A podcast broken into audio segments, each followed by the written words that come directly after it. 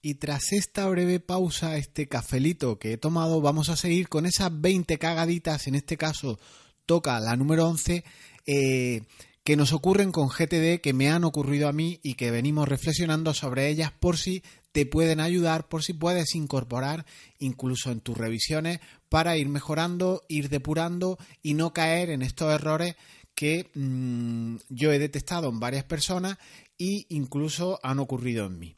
Vamos con la número 11, con esta cagadita de GTD, y es no tener la capa documental clara. Unas cosas en nube, otras en local, debes de regirte por un criterio que sea único. El material de apoyo al proyecto es de lo que a mí me ha ayudado y me ha clarificado todo un poco la estructura en toda esta cuestión. Yo echaba en falta algo donde escribir, donde descargar ideas tal vez más profundas, apuntar detalles de mis proyectos, lecciones aprendidas, algunos gráficos, ¿por qué no algunos cálculos? Y pensaba, es que la herramienta de GTD no me da esto. Las herramientas que hay ahora, cualquiera, no me permite, por ejemplo, desarrollar texto, hacer pequeños cálculos. Y algo estaba obviando, y es que GTD o el sistema o la aplicación o la herramienta que es la que lleva GTD no debe de darte esto, esta capa documental de la que te hablo. El material de apoyo debes llevarlo fuera de GTD, donde sea, mejor en nube que en local, mejor siempre en la misma nube, y que en ese sitio te permita en cuestión de segundos pues abrir una hoja de cálculo, un fichero donde tienes ese inventario de acciones del que hablábamos antes u otros materiales que son inherentes al proyecto y que puede ser de diversa índole. URL, recursos, imágenes, contactos, PDF o cientos de gigas si es lo que hace falta. Tú tienes que tener la capa documental bien trabajada, bien definida y, como digo, mejor en nube. He visto a gente querer meter en GTD, en la herramienta de GTD, teras de información, y es una pregunta recurrente: ¿cómo inserto en una aproximación una tarea o cómo inserto un PDF? Y cada aplicación hay que verla en modo modular, en modo granular, como complementos. En GTD llevas tu método con la herramienta que hayas elegido y ahí organizas tu flujo de trabajo, tus tareas, tus proyectos, tu vida en definitiva. Y los documentos, las teras de información que necesites, irán donde corresponda. En una nube, en otra, incluso en local, si es el caso de necesitar esa capa extra de seguridad o no confiar en la nube. Pero debe de ser siempre el mismo sitio. Que sean soluciones cloud, soluciones en la nube, te permiten no vincularte en temas laborales a ningún sitio físico. Con todo en la nube, con tu herramienta en nube, pues puedes trabajar, estés donde estés, cuando te llegue el mono loco que te asaltará en cualquier momento, pues podrás consultar, podrás descargar, etcétera. Todos los elementos juntos, todos los elementos integrados, aunque separados, la capa GTD, tu metodología por un lado y la información que acompaña a tus proyectos por otra, forman tu todo organizativo. Para más información de esta capa documental, en el podcast de la semana pasada, vimos un caso de qué debes considerar para este tema de la nube y demás. Os dejo en las notas del programa este podcast por si queréis echarle una escuchada. Se llama Celia con su GTD, su primo Eisenhower y un lío de narices. Cagada número 12. No poner en tus tareas datos para no tener que ir a buscarlos. Ejemplos de un correo, poner el teléfono, poner algún texto que acompañe a esa aproximación que estás dando de alta, a esa tarea, para que te agilice, te ayude, te facilite hacer la acción de una manera más ágil y más rápida. Poner el enlace a un correo, a una URL, poner, como decía, ese teléfono, esa dirección a la que contestarle si no coincide con una que te llega. En definitiva, tener a la mano la información que necesitas, y está muy relacionado con lo anterior. Igual que antes te decía que la capa de documental la tienes que tener trabajada, la tienes que tener clara, esa integración de GTD con tu material de apoyo debe hacerse de una manera rápida, que puedas acceder en segundos, y habrá casos en los que tengas ciertas tareas que por definición es mejor que des de alta ya de una forma completa, sin tener que ir a ese material de apoyo al proyecto. Te quedas en esa tarea y resuelves esa acción en un momento. Ejemplo, un correo que recibas si quieres contestar. Si en ese correo viene hasta la firma, el teléfono, el mail de esa persona, cuando tú des de alta una tarea nueva, hazle un copy-paste, cópiale esos datos y los insertas en tu tarea. Y así, cuando tengas que realizar tu tarea en fechas sucesivas, en otro día, en otro momento, a un simple clic tienes la información que necesitas. Lanzar un correo electrónico desde tu móvil o incluso que tu móvil interprete el número de teléfono y con solo pulsar los dígitos del número lanzas tu llamada. Sin perjuicio de que en esa misma tarea agregues luego URLs, materiales de contacto por si te hace falta ir a esa carpeta del cliente, a esa cuenta, a ese contacto, a ese proyecto en definitiva. Simplemente quedaros con la idea de que si son tareas muy sencillas, muy livianas, que no tienes que ir a ningún sitio, pues darla de alta con la dirección de correo electrónico, con el número, con la persona de contacto, te puede facilitar el no tener que ir a buscar en un momento dado esa información. Error número 13 o mala pasada que nos puede jugar GTD en relación con estas 20 malas praxis o defectos que podemos cometer. La número 13 es tener muchos proyectos vivos cuando muchos de ellos deberían de estar en algún día tal vez, engüerando, incubándose, ahí aparcados hasta que llegue el momento. ¿Qué ocurre cuando tenemos muchos proyectos vivos?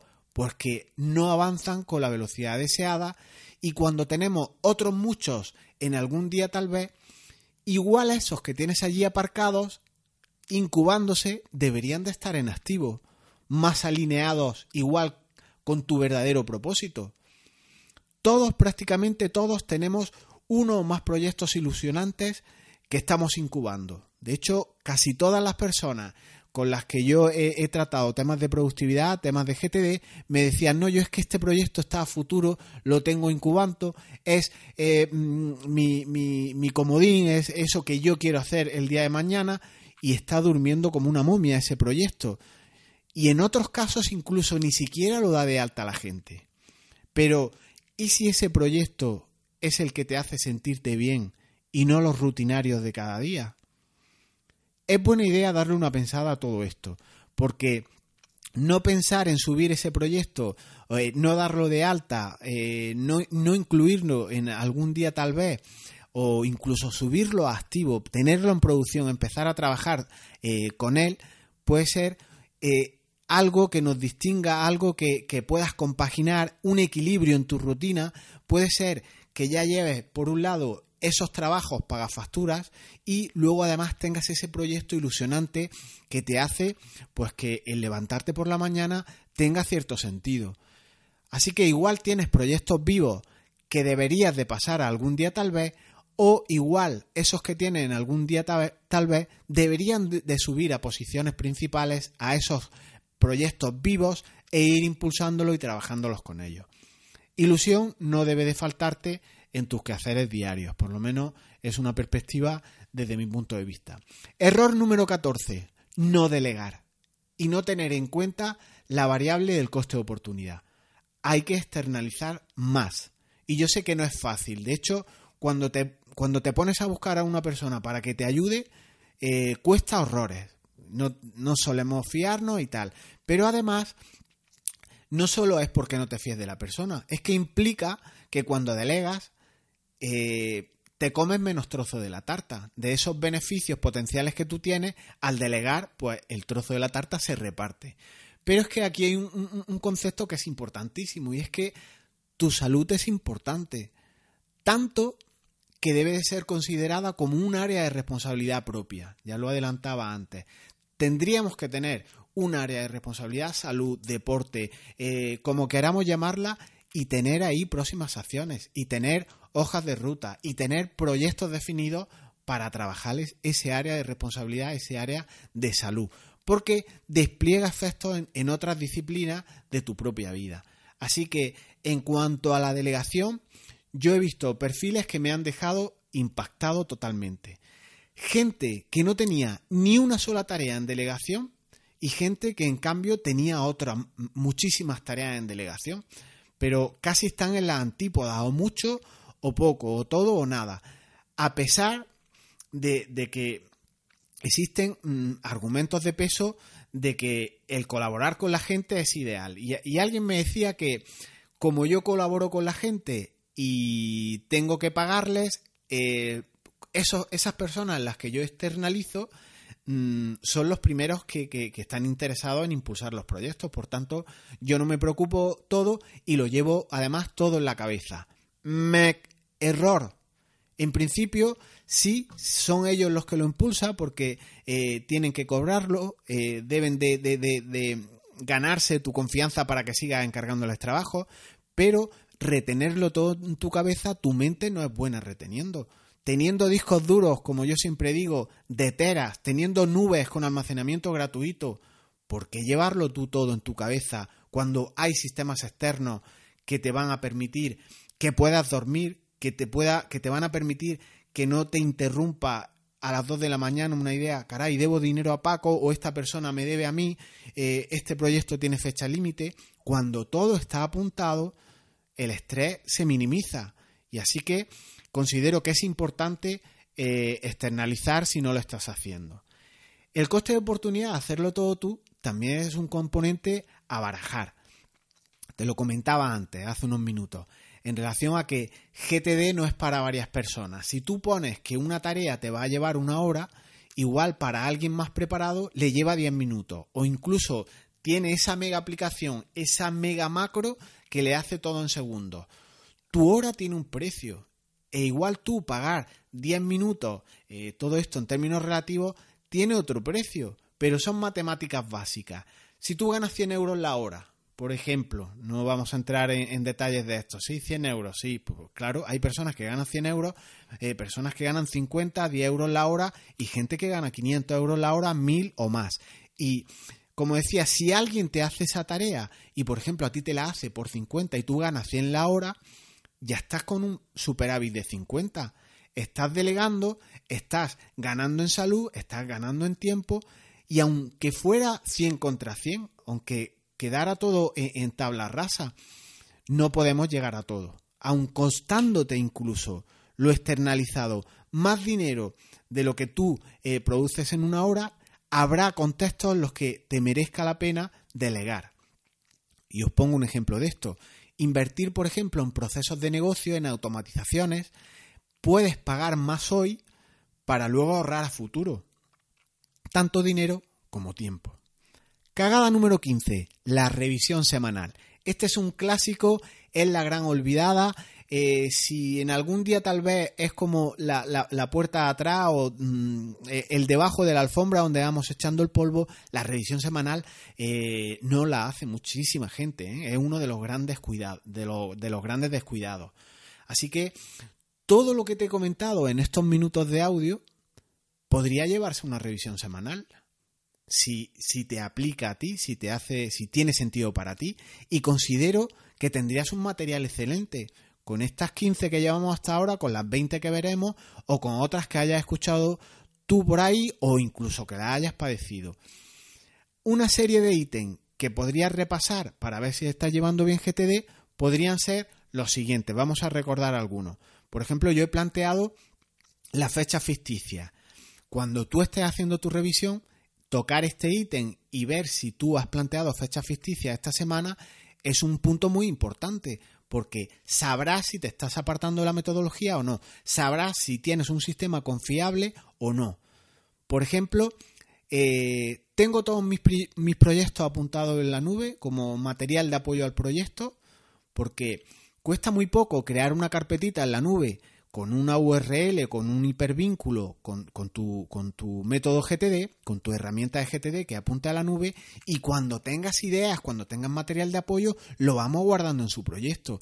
Y estas cosas tampoco se suelen hacer. Si bien es cierto que proyecto en terminología de GTD es cualquier cosa que requiera más de 2 acciones, muchas veces no va a ser necesario este material de apoyo.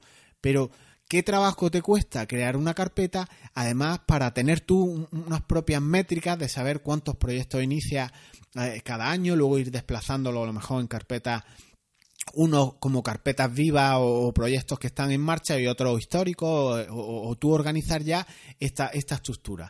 Es una cuestión que en la revisión semanal también puedes tocar. He contextualizado mis próximas acciones, mis tareas y demás con un solo contexto, o estoy abusando de los contextos en las tareas. Pues todo esto es un material que, además de otras cosas que puedes incorporar en las revisiones semanales, te otorgan una gran visión, una gran perspectiva de todo el sistema. Y así se hacen las cosas. Vas descubriendo aciertos, vas teniendo errores y así vas mejorando. Una cosa que yo hago es repetir el fichero que tiene mis conclusiones, mis revisiones de la semana pasada. Yo la de la semana pasada lo duplico para hacer mi revisión el domingo siguiente y ahí puedo ir añadiendo cosas. ¿Qué hago? ¿Qué voy actualizando?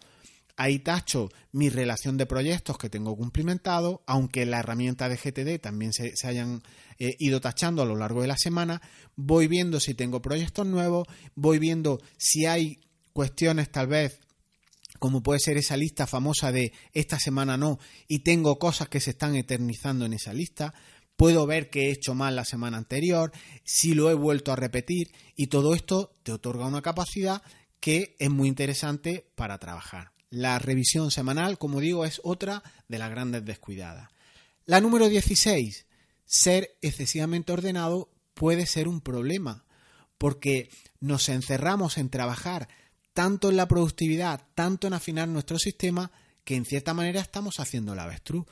Hay proyectos ahí afuera que deberíamos de estar acometiendo, hay situaciones mucho más incómodas, seguro, que deberíamos de estar realizando.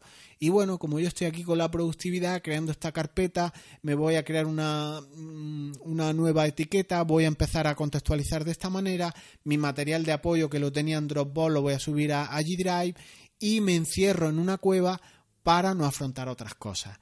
Ser excesivamente ordenado perjudica en cierta manera.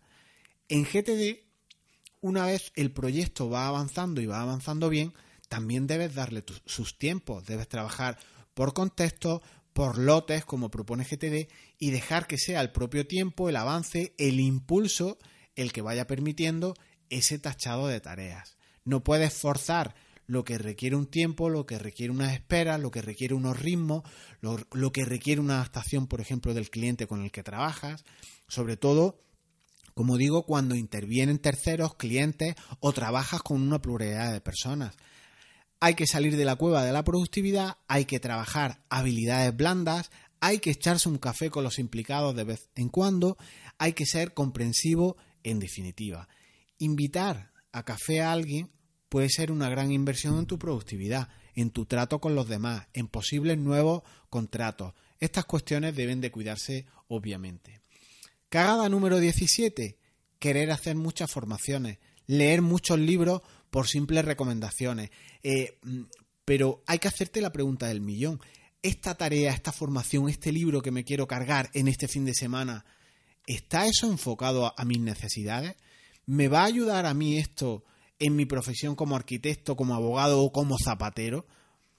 Hacerte esas preguntas básicas.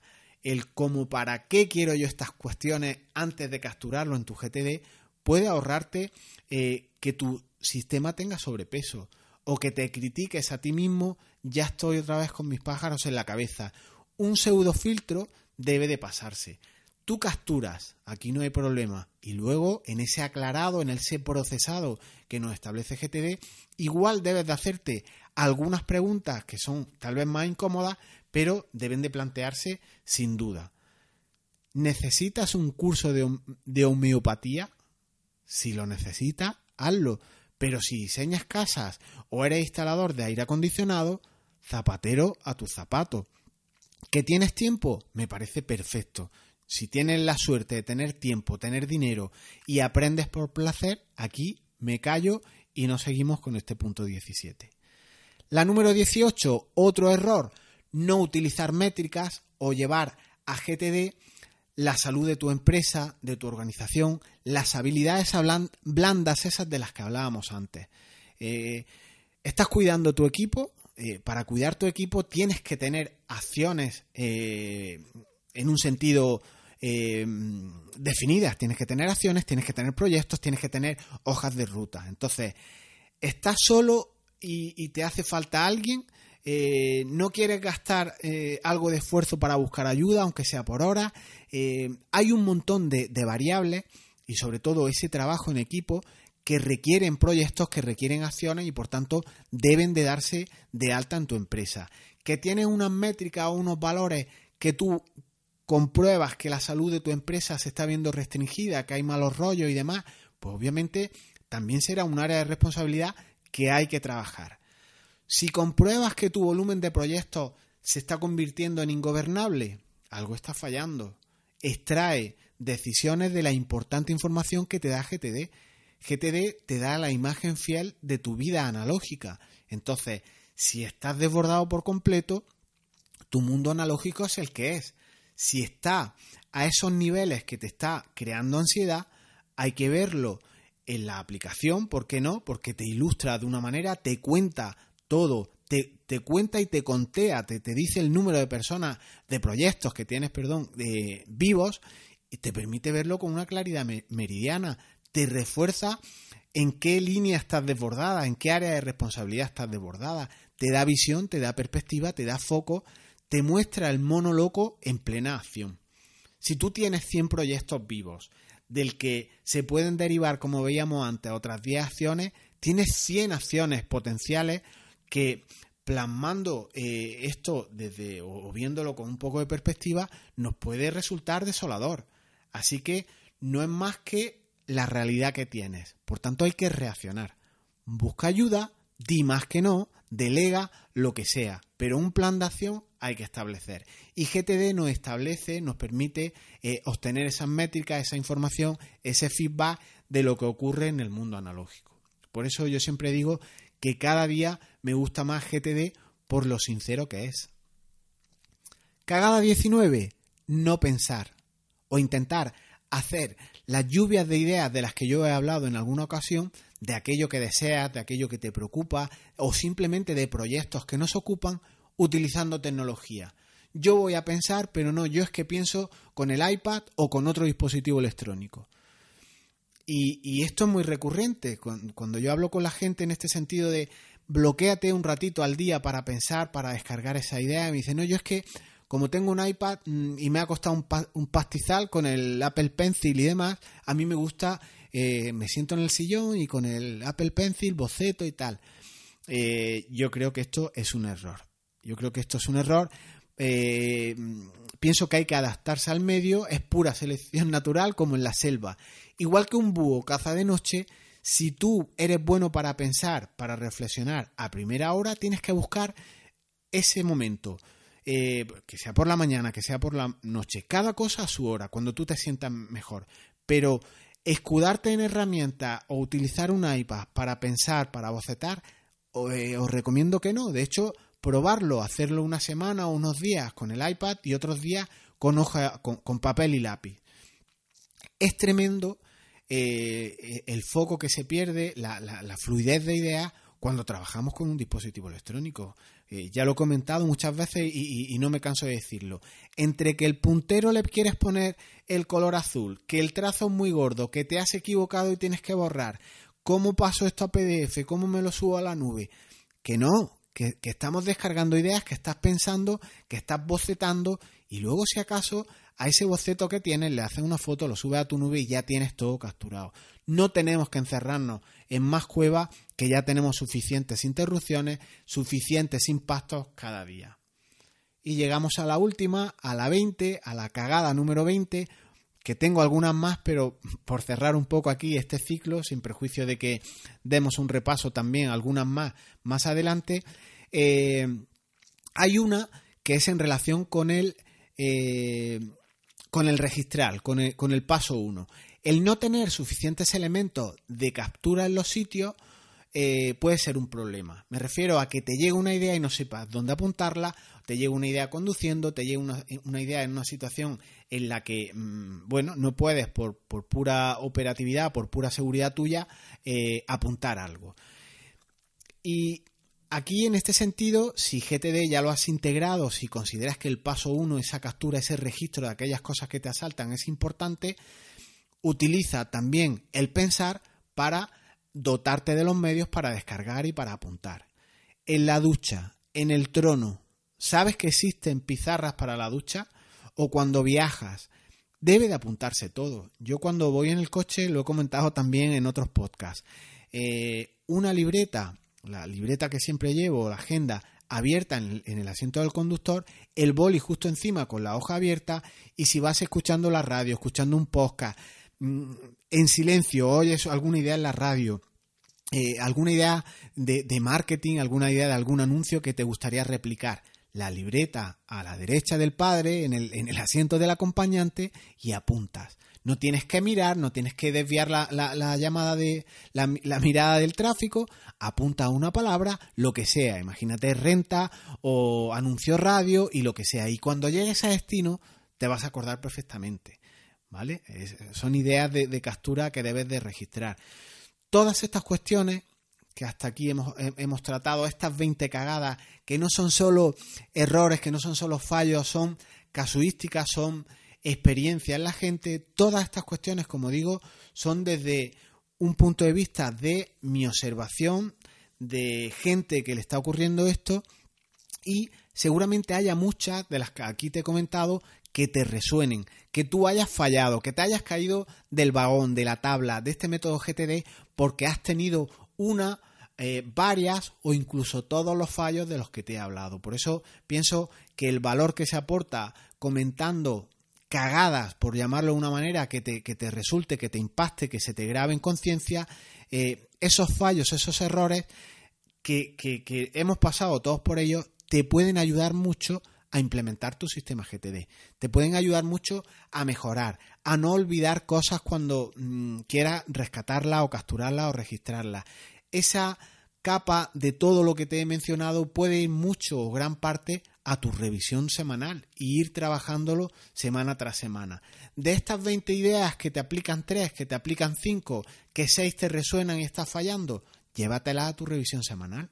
Y a partir de ahí las vas trabajando, las vas depurando, y aquí se nos permite el prueba-error. Hay otras cosas como, ¿qué te digo yo?, invertir en bolsa muy apalancado, igual ahí la prueba-error te cuesta pasta a raudales, pero la prueba-error en tu productividad solo te reporta una ventaja tremenda, que es ahorro de tiempo, descarga de estrés y otras ventajas que conoces cuando te acercas a la productividad. Además, si en estas revisiones semanales lo utilizas un poco de agenda, añades tus propias mejoras, añades tus vivencias, añades esas cosas que te han llenado la semana, añades qué cosas te han cambiado el humor, qué cosas te incomodan. Tienes un sistema, tienes un diario, tienes una agenda, tienes tu grial productivo. Así que ya puedes relajarte y dejar de buscarlo fuera. Lo tienes aquí mismo, en tu revisión semanal. Úsala, trabájala y verás cómo una vez por semana darle una vuelta a tu sistema, recoger todas estas ideas y algunas de las que te han ocurrido a ti, tiene un valor incalculable. Os dejo también aquí en las notas del programa un enlace a ese concepto de hacer el avestruz productiva. Hice un artículo en relación con la avestruz productiva. Es esa situación en la que escondes la cabeza debajo de la tierra para no ver otras realidades, pero las tienes justo allí mismo, las tienes justo al lado, y hacer el avestruz muchas veces no es correcto, es contraproducente. Así que hasta aquí este mono loco que todos llevamos dentro. Aquí te dejo estas 20 ideas por si te han resonado algunas y otras que tú puedas tener, pues que te las lleves a tu procedimiento, a tus procesos, a tus revisiones semanales y vayas mejorándolo.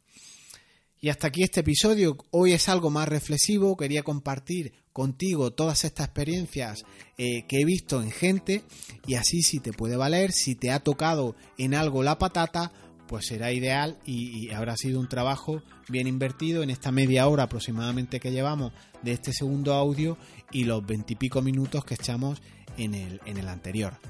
Recuerda, a más información y más formación, menos riesgo en tus decisiones. Y si esto lo recogemos en nuestras revisiones semanales, siempre lo tendremos ahí para consultarlo. Solo despedirme y te recomiendo que te pases por mi web. Coméntame si te apetece qué stopper, qué dificultades tienes con el método, así igual en un futuro podcast las comento y les sirven a muchas personas. Suscríbete al podcast en iTunes, en iVoox, en Spotify, y si te gustan los audios como estos, pues ya sabes, suscríbete en las plataformas y recuerda que nos escuchamos el viernes que viene. Chao, hasta ahora.